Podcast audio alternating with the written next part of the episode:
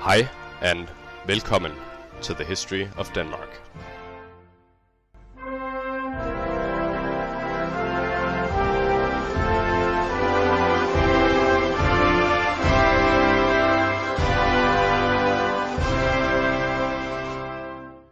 Episode 7 Sweyn Estridsson and his sons. Hello everyone. Last time we covered the aftermath of the death of Canute the Great, following his sons Harald Harefoot and Harthacnut as they fought for control of Denmark, Norway and England. In the end, both men died at a young age, and Magnus the Good of Norway usurped Denmark, but the kingdom was reclaimed by Sweyn Estridsson, who was the cousin of Harthacnut. We left off in the year 1066, 19 years into his reign. In that same year, his rival Harald Hardrada failed to take over England, and his dream of reunifying the North Sea Empire was never realized. In today's episode, we will cover the reigns of Sweyn Estridsson and his sons in the period 1066 to 1134. During these 68 years, and beginning with Sweyn Estridsson, Denmark will truly enter the Middle Ages. Sweyn's reign is defined by his relationship with the Church. As we have touched on in other episodes, Denmark was under the influence of the Archbishopric of Hamburg-Bremen, which sought to incorporate Scandinavia into its ecclesiastical dominion. Previous kings, especially Canute the Great, had excellent relations with the Pope, and Sweyn Estridsson sought to continue this trend. We will continue with church history shortly, but I want to cover Sweyn's family life first. Please pay attention here because it is quite complicated. King Sweyn was married three times during his life, his first wife being Gunhild, who was his niece. The fact that they were related in this way caused the Archbishop of Hamburg-Bremen to demand that they divorce each other, which put a strain on the relationship between him and Sweyn. After Sweyn agreed to dissolve the marriage, the Pope had to step in to salvage the diplomatic relationship between the Archbishop and Sweyn. The king then married the daughter of the King of Sweden, but she died within a year in 1049, and please note that we've gone a bit back in time here. His third and final marriage was to Thora, who was the widow of Harald Hardrada. He had one child with Gunhild, known to history as Sweyn the Crusader. This is because he took up the call of Pope Urban II in 1095 to liberate the Holy Land from the Muslims, and he led a contingent of 1500 Danish knights through Anatolia. The sources describe how he won renown for fighting against the Turks and how he was ultimately killed in battle. This left Sweyn Estridsson with only the 18 children he had with his concubines. I have decided that I will deal with the relevant ones as they each ascend to the throne, so just keep in mind that he has 18 illegitimate children. Okay, let us continue with church matters. After his feud with the Archbishopric of Hamburg-Bremen was resolved, Sweyn Estridsson began to work on his lifelong goal of establishing a Danish archbishopric independent of the German Church. To this end, he corresponded with the Pope to reorganize the Danish bishoprics into eight dioceses. Dioceses are provinces controlled by Catholic bishops. Also on the website you will find a map showing the different church provinces. Sweyn donated large sums of money to the new bishops to strengthen their position, and you can now begin to see why he's considered the first medieval king of Denmark. He was building a new realm, one in which the church and the nobility were stronger. During his reign, hundreds of new wooden churches were constructed, and many were later rebuilt in stone. Though he would not personally succeed in creating a Danish archbishopric, his sons would later finish what he had started. As you recall, much of what we know about the early history of Denmark comes from Adam of Bremen, a German scholar, but in fact, his source for much of what he writes is Sweyn Estridsson himself, as I noted in an earlier episode. Adam traveled to his court and stayed there long enough to develop a friendship with the Danish king, and was able to write about the history and geography of Scandinavia based on what Sweyn told him. Adam died in 1081, a few years after Sweyn Estridsson. Both Adam of Bremen and Pope Gregory VII describe Sweyn Estridsson as a friendly as well as a scholarly man, but Adam lets us know that he was not without his faults. Sweyn was supposedly a glutton, and the fact that he had many concubines was also a fault of his. Speaking of the king's friends, Bishop Wilhelm of Roskilde was also a close friend of the king. Roskilde was one of the most important dioceses, so it was important that the king stayed on friendly terms with the bishop. Several stories about their friendship have come down to us, intending to portray Sweyn Estridsson as a pious king, but the truth of them are doubtful at best. However, I am still going to recount them to you, since they let us know how the king was perceived or wanted to be perceived. One story goes that on New Year's Eve, Sweyn was mocked by some of his guests behind his back, and he took revenge the next day by having them murdered when they attended church. This caused Bishop Wilhelm to condemn the king and excommunicating him. When Sweyn's men drew their swords to attack the bishop, the king ordered them to stand down, and he left the scene. After isolating himself at his farm, he removed his expensive garments and dressed in shepherd's clothes. Then he walked barefoot to the church, where he cast himself in front of the bishop and repented. Wilhelm accepted the king's confession and lifted the excommunication. Another story is recounted by Saxo Grammaticus, and it concerns the death of Sweyn, which happened in either 1074 or 1076. It claims that when the funeral procession was taking place and Bishop Wilhelm heard of the death of the king, he was so stricken with grief that he himself died. His body was then taken to the place of burial for Sweyn, and they were put to rest next to each other. In actuality, as told by the Roskilde Chronicle, Wilhelm likely died before the king, and the story intends to emphasize their close friendship. Before we say goodbye to Sweyn Estridsson completely, though, we should also cover his foreign policy. Like Harald Hardrada, Sweyn had not relinquished the dream of the North Sea Empire his uncle and grandfather had created, and he sought to reconquer England from the Normans. William the Conqueror was not exactly a popular king, and Sweyn attempted to utilize this fact. In 1069 he sent an invasion fleet under the command of his brother to England, and the army took over York. After the Normans showed up with their cavalry-based army though, the Danes decided it would be better to receive the Danegeld and then return home. In 1074 or 1075, Sweyn tried again a final time, but this invasion went even worse. When reflecting on the legacy of Sweyn Estridsson, one should not look too much at his military performances, but rather his accomplishments in organizing the Danish kingdom and his dealings with the church. He ruled as King of Denmark for 25 years and acted as a bridge between the Viking Age and the Middle Ages. He was succeeded by his eldest son, Harald III, also known as Harald Hen. The strange surname Hen means whetstone, likely referring to his reputation of being a soft ruler who was unwilling to force his will through. Nevertheless, the chronicler Elnoth, who was an exile from England, recounts that the nobles preferred Harold to his fierce brother Canute, and thus Harold was elected king. Harald Hen continued his father's work with the church, and made correspondence with the Pope in Rome, who promised him that Denmark would have an archbishopric of its own in time. Harald is also known for his legal reforms. For example, the Roskilde Chronicle mentions that he made the royal forests available for public use, and he also abolished the practice of trial by combat, instead adopting English legal customs. I should mention that the reason why Sweyn Estridsson and his sons were able to pursue a Danish archbishopric independent of the Germans was that Pope Gregory VII and Emperor Henry IV of the Holy Roman Empire were engaged in the so-called investiture controversy regarding the right to appoint bishops. This meant that the popes had an interest in strengthening the Danes, since it would in turn weaken the Germans. Anyway, if you go with 1074 as the date of Sweyn Estridsson's death, Harold managed to rule for six years, as he died in 1080. He left no children and was buried in Dalby in Scania.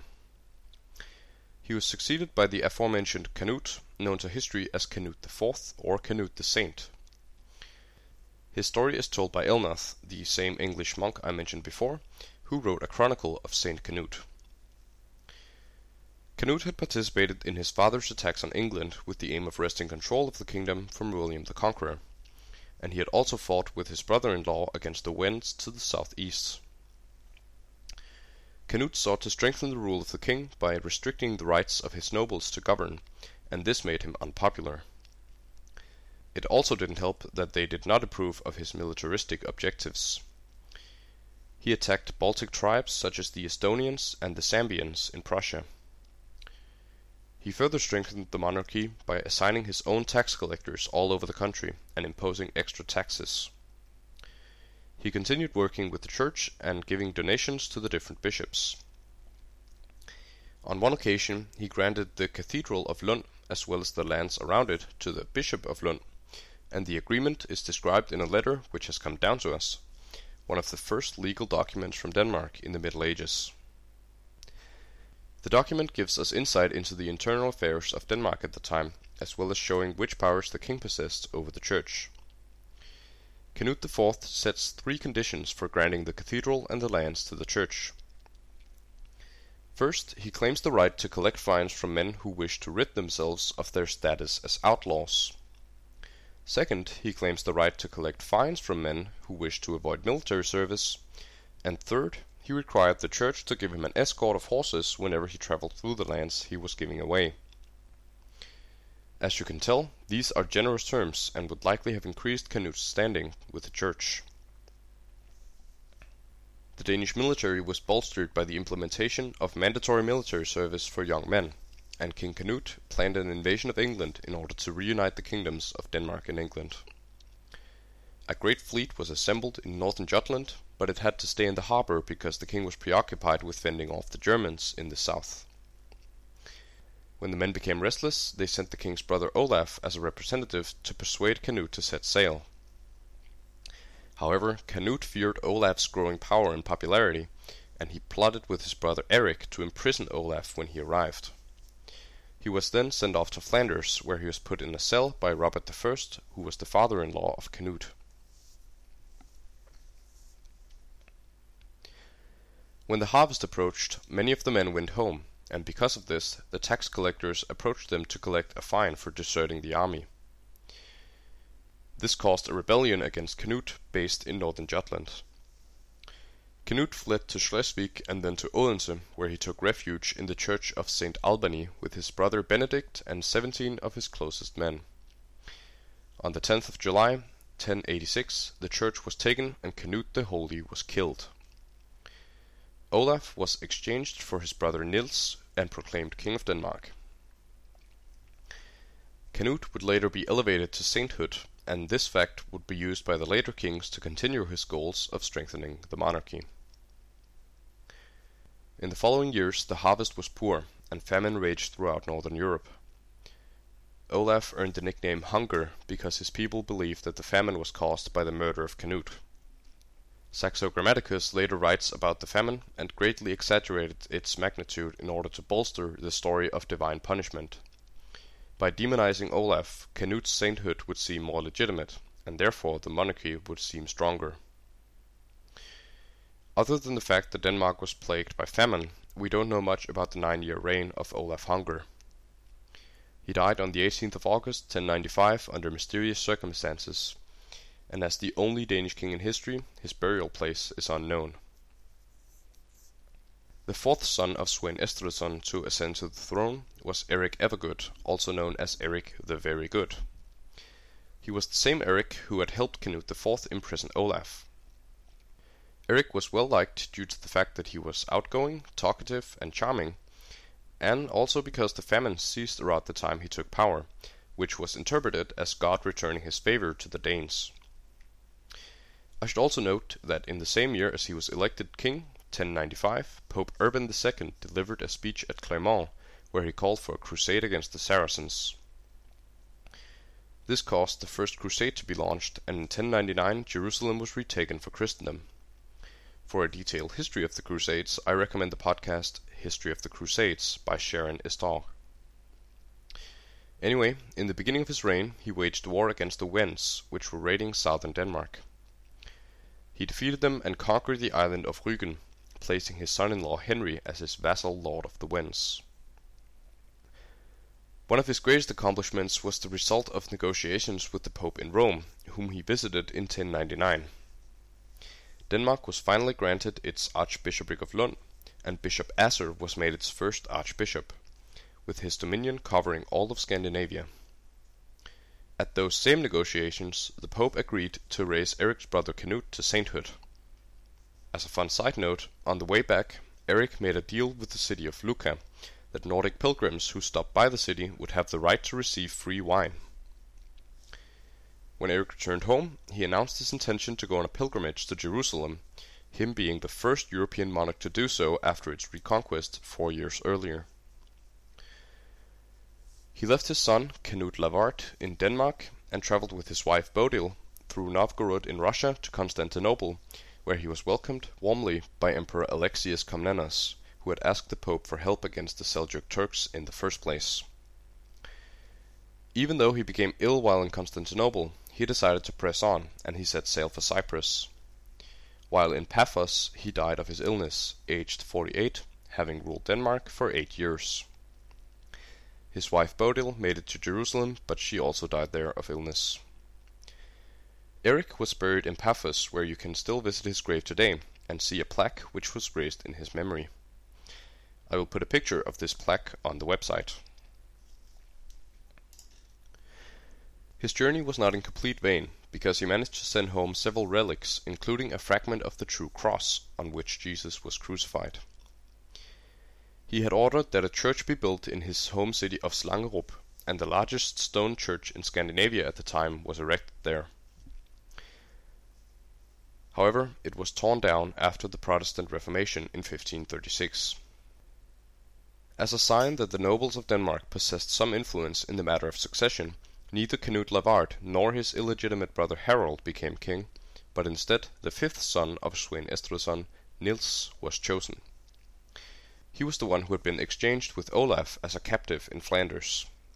Nils continued to work with the church as he instituted the tithe in Denmark, which is a tax going directly to the church. He also developed the bureaucracy by sending his personal guardsmen out into the countryside to act as tax collectors and administrators. Meanwhile, his nephew, the son of Eric Evergood, Canute Lavard, had been fostered by the powerful House of Hvide, based in Zealand, and had later visited the court of the Duke of Saxony, Lothair, who became King of Germany in 1125. Canute had grown popular, and Nils granted him the title of Duke, giving him control over Schleswig. Together they waged war against the Slavic Wends in the 1120s, but without any major gains.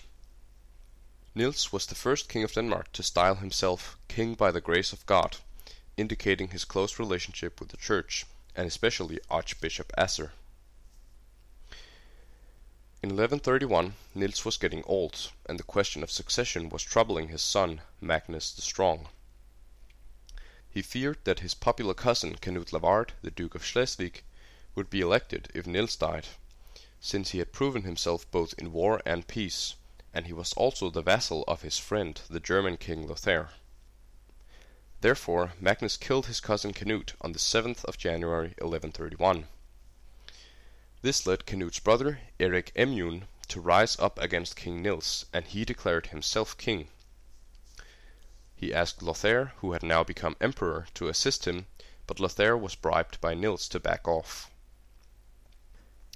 Magnus the Strong was crowned co-king with his father Nils, and they swore fealty to the German Emperor Lothair. The following civil war lasted from 1131 to 1134, with Magnus and Nils winning most of the skirmishes. On the 11th of June 1134, however, the two sides met in the Battle of Fotevik in Scania, and Eric Emune defeated his rivals with the help of Archbishop Asser, who switched sides due to the fear of the new German influence. Magnus died in the fighting along with most of his supporters.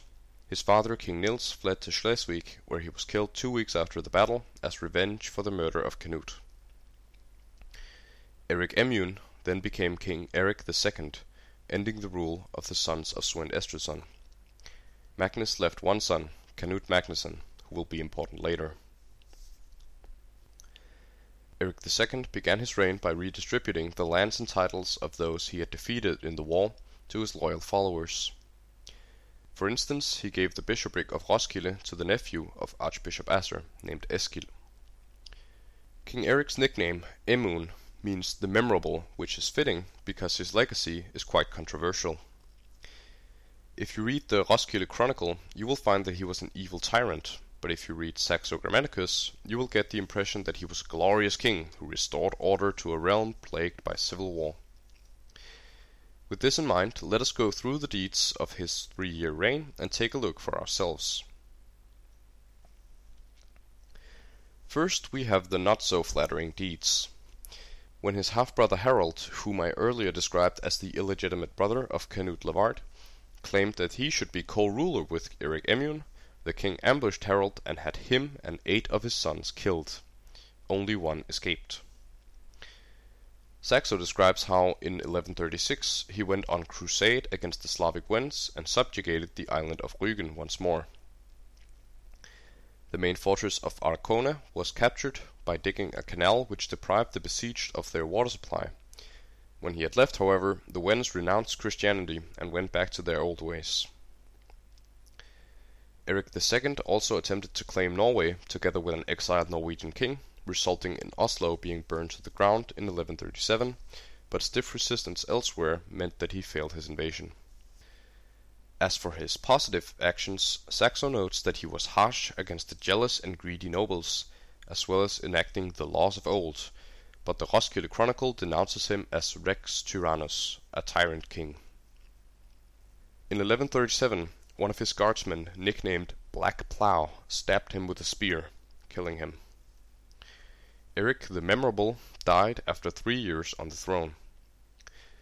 He was succeeded by his nephew, also named Eric but nicknamed the Mild. Eric the Mild had distinguished himself in the battle where Magnus the Strong was killed, as he led the German mercenary cavalry on behalf of his uncle. He would have to fight for the throne though, as Olaf, the last surviving son of the illegitimate Harold, contested his claim to the throne. Olaf took control of Scania in the east, and in 1139 he invaded Zealand. Thus civil war again came to Denmark. During the year 1139 the two sides clashed in eight different battles, most of which Eric won. Olaf went into exile in Sweden, and when he returned in either 1141 or 1142 he was defeated near Helsingborg in Scania and killed. Eric the Mild ruled until 1146 when he fell ill and had to abdicate. Sweyn III, the son of Eric Emune, was elected king in eastern Denmark, while the aforementioned Canute Magnusson, the son of Magnus the Strong, claimed the west. Ten more years of civil war followed between the two cousins, who both sought assistance from the German king and later emperor, Frederick Barbarossa. Meanwhile, Valdemar, who was the son of Canute Lavard, joined the fighting, making the conflict a three-way civil war. In 1152 the German emperor accepted Sweyn III as king, but ordered him to give Canute and Valdemar appropriate amounts of land each. Sweyn later tried to use the help of Henry the Lion to take over Denmark, but the nobles forced the three parties to make peace. Sweyn settled in Scania, Valdemar received Jylland, and Canute received the islands. During the following years Valdemar married Canute's sister, making them allies. When the parties met in Roskilde in 1157 to formalize the peace agreement, Sweyn tried to assassinate his two opponents. Canute was killed, but Valdemar escaped, reigniting the civil war. Two months later, Valdemar met Sweyn at Grathe Heath, in a short but brutal battle.